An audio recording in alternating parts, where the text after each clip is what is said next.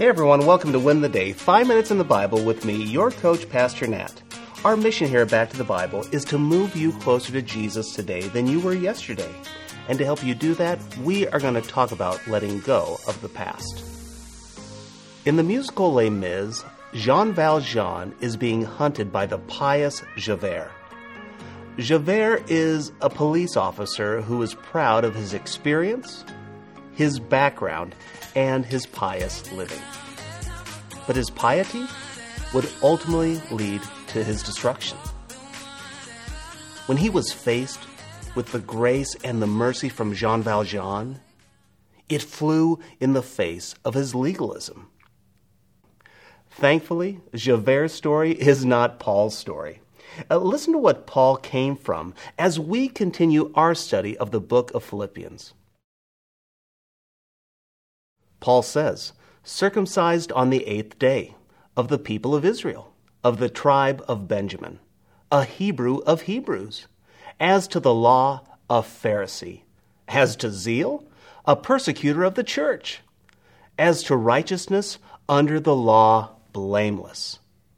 But whatever gain I had, I counted as loss for the sake of Christ. Paul has been talking about the danger of legalism. It's that game of religion with just a little bit of Jesus on the top. But you see, once you add or take anything away from the gospel, it's not a gospel. In verse 4, Paul said, If anyone could have been saved by their resume, it was me. And then in verse 5, he gives that resume. He was a Hebrew of Hebrews. He was the pinnacle of Judaism. He was a faithful follower and doer of the law. He had the right last name. And this passion for Judaism, it made him a persecutor of the church. If there was a threat to Christianity, Paul would get rid of it. You see, he got A's in Hebrew school and a perfect performance review. In other words, he played the game of religion. But here's the problem he was still a sinner who needed a Savior. That's why Paul says, But whatever gain I had, I counted as loss for the sake of Christ. It's like before his eyes, he looked at his checking account ledger. It's all in the black credit after credit, deposit after deposit. But in the blink of an eye, he realized he was in the red every supposed deposit was really a withdrawal. He was infinitely in the red. His only hope of coming back was through Christ. Here's the reality only Christ can give us eyes to see our true ledger. Now, the world will tell you it's fine. There's plenty of money in the account. Keep playing the game. You're going to be okay. And then, like Paul, you meet Christ.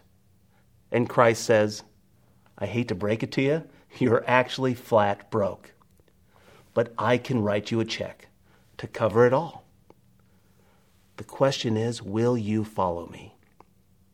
It's quite the wake up call for Paul, and now it's our turn. This is my challenge for you today. Look at your resume and ask yourself how am I relying on my past accomplishments as security for my salvation? What am I doing now to be an insurance policy for my future in heaven? Now, don't tell me that you don't have them. Everyone does. Even I like to sneak in a good work or two to make me feel better.